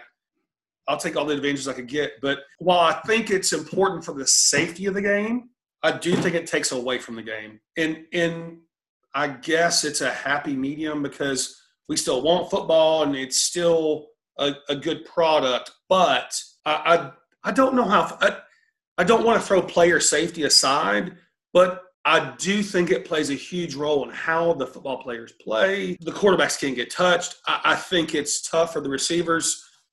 They don't have to worry about catching the ball over the middle because you know they're if they get popped like that, they're you know there's a penalty or a flag. I I like the way it was played in the 80s and 90s, and and it you know everyone you know I know player safety and taking care of them health wise and insurance. You know there's lawsuits every football player out there knows what they're getting into. They know what they're signing up for. They know the deal. Let them play football. And while I know safety is a big deal, they know what they're signing up for. And I wish targeting and, and some of the penalties weren't as they are. And I'm trying to be careful with what I'm saying, but I really wish it was played like it used to be. Just just for the tradition's sake and, and consistency. Well, and here's the thing i think that and and by no means you, you are the expert in this area uh, uh, way over me uh, without a doubt but i think that a lot of people that watch football kind of have the same feeling as you because they say that it's you know the nfl is the no fun league and Mhm. that that a lot of things have been taken away from the nfl that maybe the xfl can bring back and Mhm. i i i here's what I really love, and here's here's my thing about the XFL. The thing that I really love about it is is that I have always felt I don't watch that much NFL. I'll Mhm. watch the Cowboys and stuff like that, but Right. I, I don't watch a lot of NFL.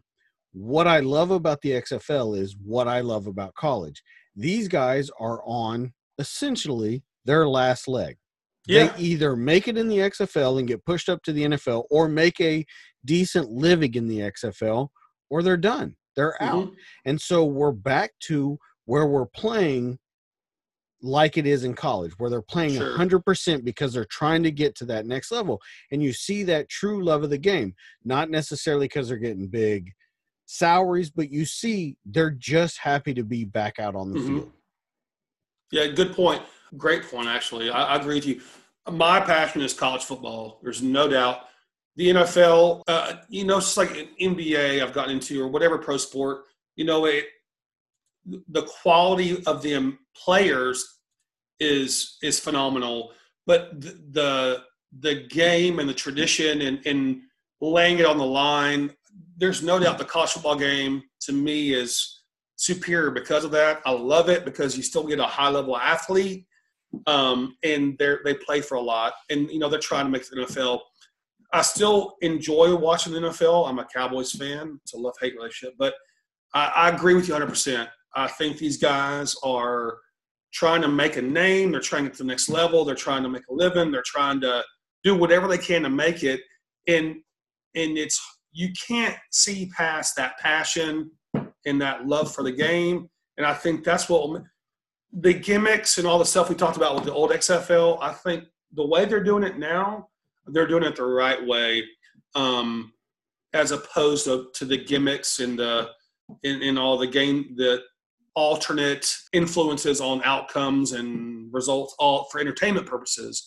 You get entertainment through passion and through just the game itself. So you don't have to do a whole lot to it. Let it be what it is. And that goes back to the rules and stuff you're talking about. Yeah, have the rules. And then what they do on the kickoffs, talk about targeting, where they start five yards apart and they can't move until someone, either the receiver catches the ball. That helps the impact where you don't have a guy running full speed and another guy running full speed hitting head to head. But I think that's a good rule. I, I just wish the targeting, I, I don't even know how to address it, but I well, do so wish. so here's the thing. So you're talking about the kickoff, right? Mhm.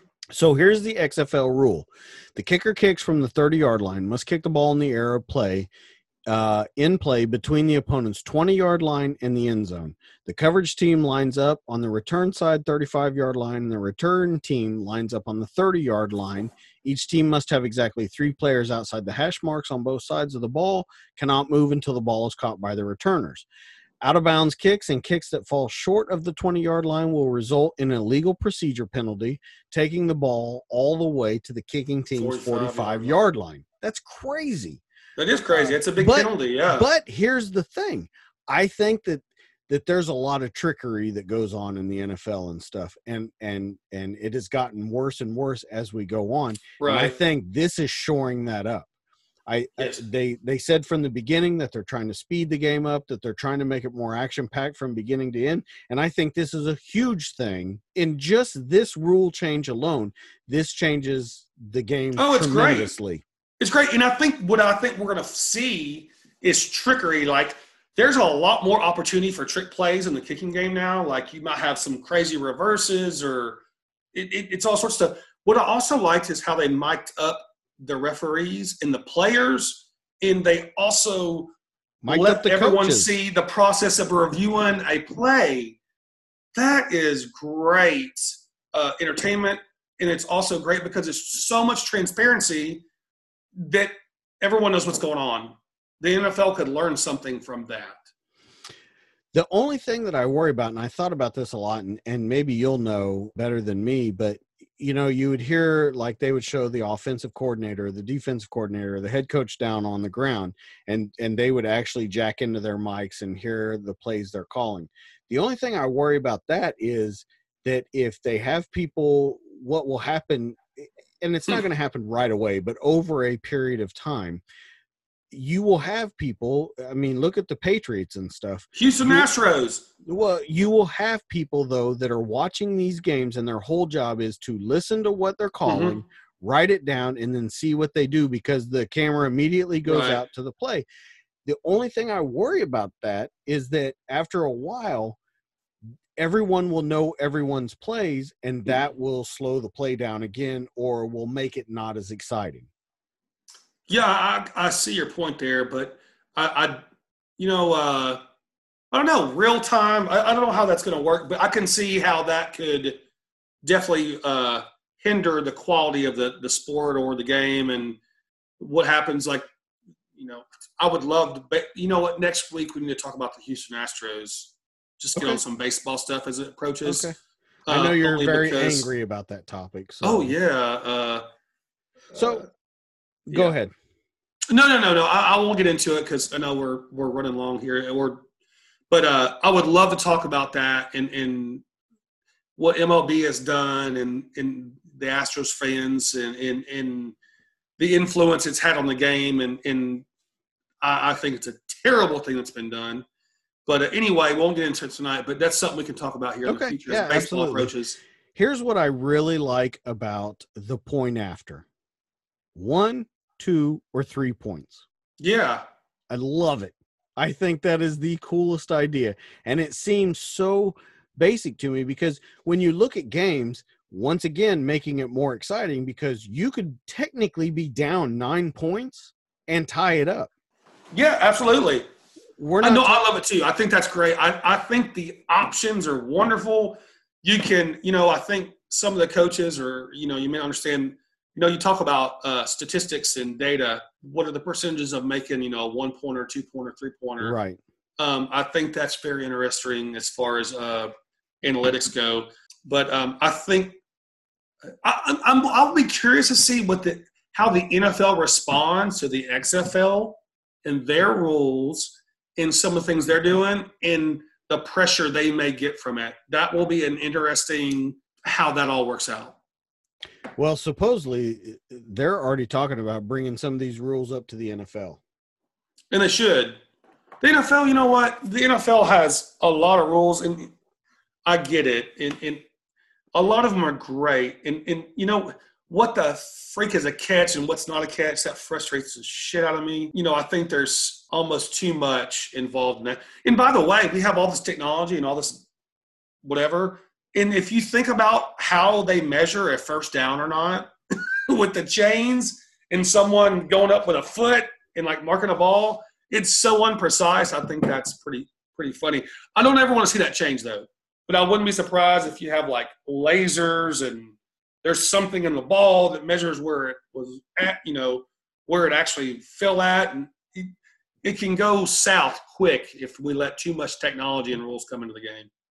Well, uh, you know, and like you said, we're going long, so we'll take about five more minutes and talk about this. I I I enjoy talking about this because I think this is a, I think this is awesome that they brought it back. Another thing that that I liked about the game was that fans told the XFL they didn't like the amount of punts that were going on.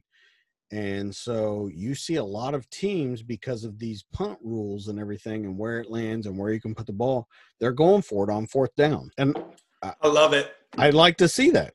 I love it. You know, there's a there's a high school team out of Arkansas that won a lot of state championships here recently. That they went for it on fourth down every time. I, I forgot what the coach did or what happened, but it, it was I, loved it, and they won a lot of games doing that. And my old Baylor Bears, you know, when Art Briles was there, man, they went for it on fourth down on their own forty. They didn't give a damn. I love you know you know how some of the not the analytics, but how they view the game and the confidence, the offense attacking and, and, and getting the defense on the back heels. Because when it was, oh, we only have three downs, we have to stop them to the punt. Well, no, fourth and three doesn't scare me anymore. you got to play defense one more down. I love that mentality. Love it. Well, uh, uh, what do you think about you know, and not talking about the rules anymore? What do you think about all these coaches they brought in? I I think it's great. Bob Stoops being brought in, Mhm.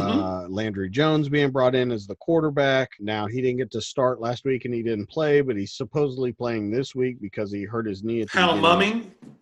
Uh, yeah, I I think that the level of coaches, I think that they really going back to it again. They took a serious approach to it this time. They did, and I think the the coaches, and we kind of touched on it last week. Like, oh, what if Tom Brady was a spokesperson at XFL? And Right. you know, it's about credibility.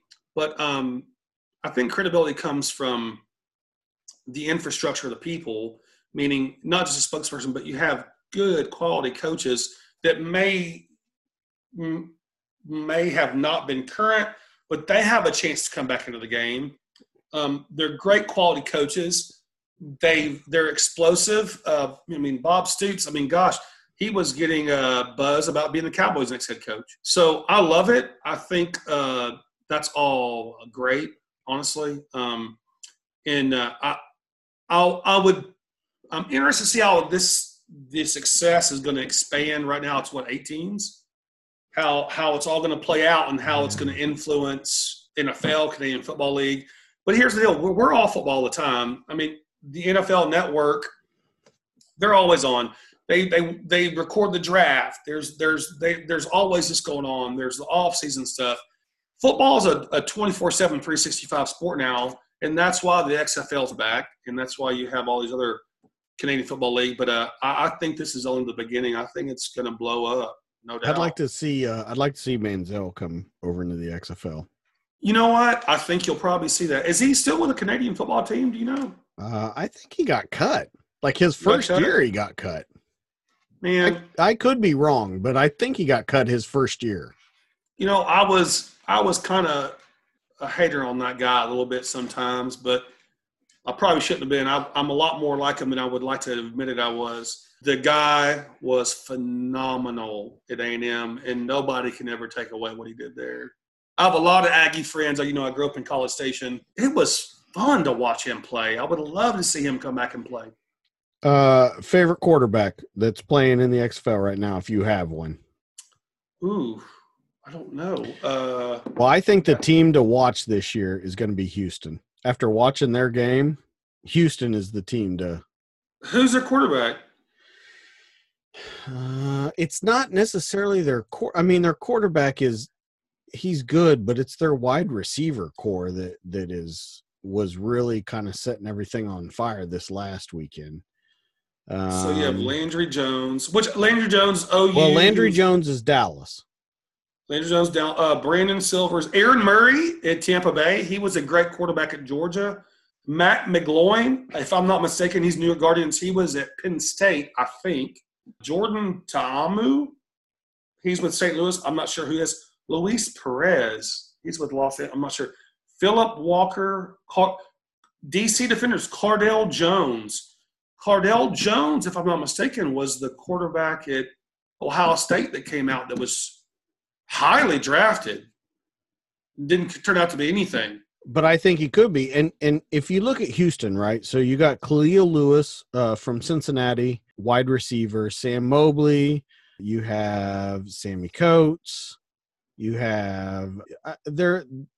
They were they were what Cam Phillips from Virginia Tech, uh, Raheem Malone from Louisiana Lafayette. They were what was making the difference. Now, what I'm really excited about though is to see Landry Jones come out and play for Dallas this weekend.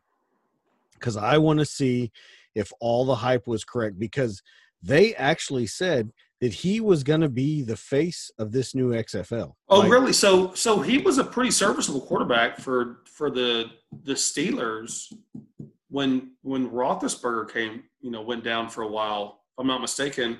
I'm looking at the quarterbacks now. I was right. Going is Penn State. I, he has a lot of promise. I liked him coming out. Luis Perez is from Texas A&M Commerce. He's with the LA Wildcats. Philip Walker with with, with the Houston Roughnecks. He's from Temple, which he was there from 13 to 16. So he would have been coached by my old Baylor coach, Matt Rhule, Cardale Jones, Ohio State.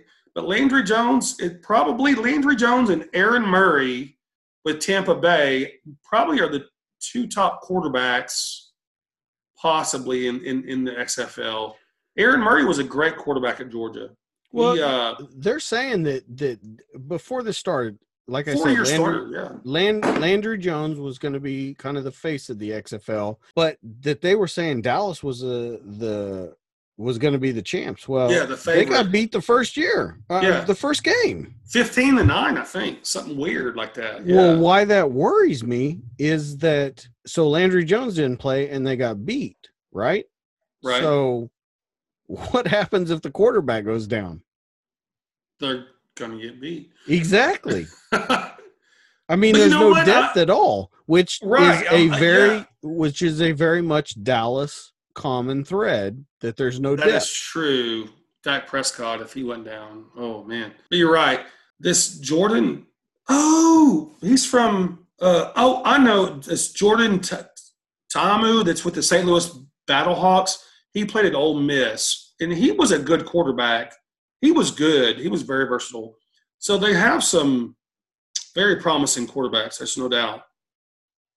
Well, I like that Bob Stoops is not only the head coach, but he's the GM too. Oh yeah, they they've got to do that. You know what? I wonder how serious these coaches take it. I think they got to take it serious. Their names, you know, it's their name on the line. You know, they're they're they're out there. They're taking a risk. So yeah, actually, there's an article that just popped up. That's when you, you talked about depth, but it talked about XFL quarterback depth gets an early test. So you hit the nail on the head there, talking about what happens when the quarterbacks go down. Sounds like it's a, a quite an issue. Well, yeah, because Dallas, like I said, they were supposed to they were supposed to win this weekend and Landry Jones didn't play and they got beat. Now, is it strictly the quarterback's fault? I don't know. Always, man, quarterbacks suck.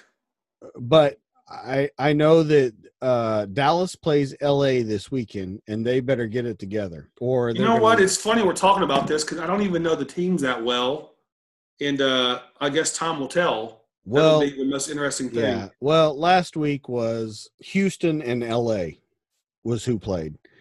And it was 37-17, but LA could play I think better than the Battlehawks that came and played Dallas, which is St. Louis. If if Dallas doesn't get it together with Landry Jones, they're going to get killed by LA. So Jones plays this week. Supposedly Aaron Murray's out this week already uh, for Tampa Bay. So So Yeah. this week's games are the New York Guardians versus the DC Defenders, Tampa Bay versus the Seattle Dragons, Dallas Renegades versus LA, and St. Louis versus Houston. Houston, I'm Hmm. telling you, is the team to watch. damn, I hate Houston. They're the team to watch. Shit.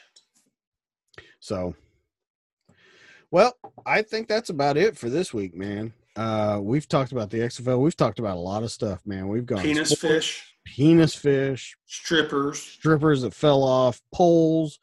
We we cover everything. extraterrestrial life. As soon as soon as we get that Venmo account set up, I think the- Holy crap, we're blowing up, dude. I think I think that the sponsors are just going to start pouring in. But you know what? Honesty, sponsors aren't a bad thing, but we don't need people's money.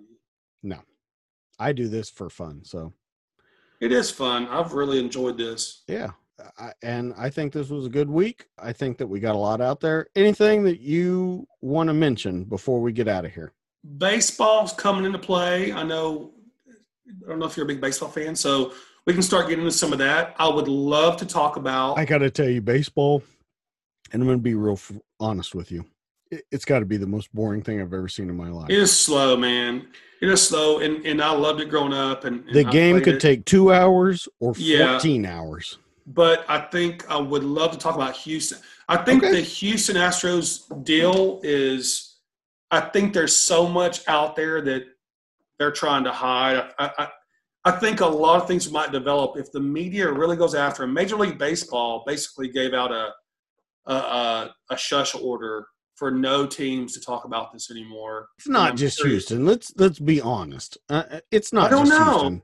I don't No, it is, but you're right. I, I don't think it's just Houston, but this will develop as the season goes on. But talk about that, and then maybe that's really it for now. But I'll love to see how the XFL develops. I'll definitely be watching the games tomorrow. Yeah, you know what? I need to plug in, watch the games tomorrow too. I got to go buy some furniture tomorrow, but Oh, uh, big day, big Saturday. I don't know how it's Yeah. gonna end up. That's gonna be a big day. yeah, Nebraska Furniture Mart. Here we come. Let me uh, Plug sponsor. What? So, uh, what are you buying? Uh, we're getting some couches and love seat and recliner. Oh, that that sounds Well, uh, we we got a warranty deal though. We're, we they're covering our warranty on all of it, so it's not a bad deal. Let me see if I can find out. Hold on for just a second. So I thought this flowed pretty well tonight. I think so. Uh, what do you guys Very- think? If you, oh my, uh, my wife is watching and says that uh, she'll trade you places to go shopping with your wife. I would hey, absolutely really? be okay with Jeff coming over here and watching the game. I would totally do that.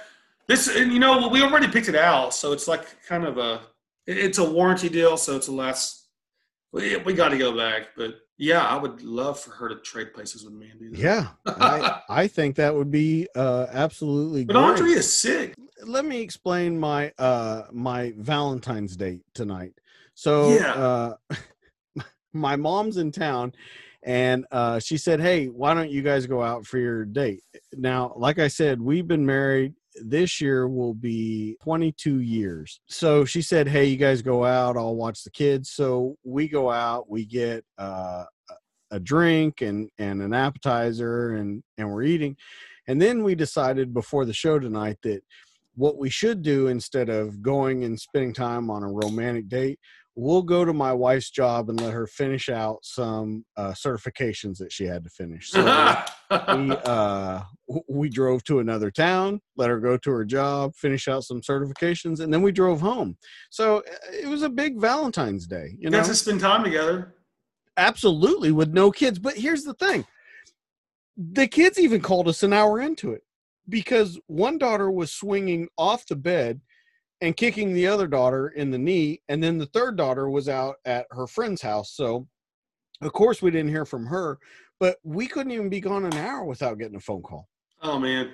Uh, so I I got my son this weekend and uh, was unsure because the way some weekends work. But Andrea is sick. She she had to go to the doctor today. Plus, she's really not feeling good. So I did the flowers. We didn't go out. We we ordered in food. We didn't do anything special for this Valentine's Day. As a matter of fact, Dustin, I didn't even get a Valentine's Day gift. Oh, well, here's the thing. I messed up. So my wife got me a card and a speaking of Star Wars, uh, a Star Wars like towel to put in our kitchen that said together we'll rule this kitchen. Yeah. I did not get her anything. And and I, I got really Andrea. bad. No, don't say anything. Don't say you got something. I'm trying to tell you I didn't get anything. Don't say I got something. Okay. Well, it wasn't a big deal. I, I got her a couple flower deals. I got her two cards, and then I got two books for us called The Five Love, Love Languages. Oh, I have that book. And we're going to do it together. Okay. Well, not literally, but do the books together. Well, I didn't think you meant literally. Yeah. but she so- did go to bed. She was feeling so bad she couldn't even stay up. So Well, that's the and that's the whole thing. It's so funny because my wife and I were talking about it on the on the way out of town. I'm like, this is this is where we're at. We're those people Yeah. now. This is us now. But you know what? Valentine's Day, honestly, I hate. I mean, I don't say I hate it, but it's like you know what? You love each other. You're together all the time. Like you show each other every day. I mean, I know that sounds s- silly, but it's it's whatever. We're we're already we've only been married. It'll be five years July first. We're kind of already over it. Like we're like, do we really want to spend money Well, on Valentine's so Day? You know? so listen to this. I'm gonna tell one more embarrassing story. So yesterday I told my you know my mom is visiting right. so we're sitting in the living room watching a movie last night after the kids went to bed and and i'm like so you know we'll we'll go out and eat tomorrow mom said to go out whatever right so she said well valentine's day is not the important day today's the important day and i'm like what today's the important day I'm like, what are you talking about? And she goes, today's the day we met. What? Yeah, and I was like, oh, oops. So the 13th. Open mouth, insert whole ass. So, but are you supposed to know that? Yeah, I and and listen, I I think she would agree with me. I'm usually pretty good at that kind of stuff. Now, birthdays and remembering all the kids stuff and it- th- without her I wouldn't do any of that. But I'm usually pretty good about that stuff, but I did not I I blew it this year. Like didn't get a You, know. what else I did? Well, you know, I came home and cleaned the kitchen and did the laundry. You know what? Stop being an asshole because that's all you're being now. But here's the deal, Dustin. I got to do that stuff because I really screw up a lot. Oh, that's just the trust me. I I hear about it. Don't worry. And mean- listen, and so you and I are taking a trip to St. Louis in two weeks. Yeah. So we we got to be on like our best behavior before we go there and stuff. But uh, yeah, we're gonna have a blast and we're gonna have fun. And Andrea is n- gonna have fun too. The Well- fun police are out, Yeah. Well, I I think that that that'll happen. So and the Stars are kicking ass right now, aren't they? I don't know. I don't watch hockey. I don't either. Uh, yeah, it, I it, listen. That I'm going to be honest. This is not only the first hockey game I've ever been to; it's the first hockey game I've ever seen. Oh, really? Yeah, I'm going to be completely Hey, honest. hockey games live are awesome. You'll enjoy it. You're gonna enjoy it a lot. Well, I, I'm just telling you, I it's the first hockey game and I've they ever serve seen. they serve alcohol at hockey games. You know. Yeah, I'm sure they do, uh, and and that's okay. So we might be doing a live broadcast from St. We St. should Louis. do that. we, we I think We we should can. do a live check-in. Yeah. So I I think that's about it for tonight, man. I Yeah, think brother. we've I think we've gone. So guys, thanks for joining us. It's it's gone long. We we're looking at like 2 hours and 10 minutes right now. Uh maybe a little longer. Uh we have a great time. We look forward at least I look forward to this every week that we're going to sit down and talk about all these things. We send each other articles back and forth all week. Um I, I'm really enjoying doing this. If if you guys can do us a favor, subscribe to the show. You can find us on almost every single podcast platform. You can check us out here at Facebook. You can go to www.doublespeakstudios.com. There's a whole website there. You can check out what's streaming every month. You can find out what we're doing. Guys, you can find us a lot of different places. Just go and give us some love. Uh, check us out. Subscribe to the show. Give us ideas right here on Facebook or on the channels that you listen to the podcast at. Give us ideas of what we need to talk about. So that's it for this week. I'm DJ. That's Jeff. This is the Double Speak Studios, and this has been Dads That Drink. We'll catch you guys on the next one. See ya.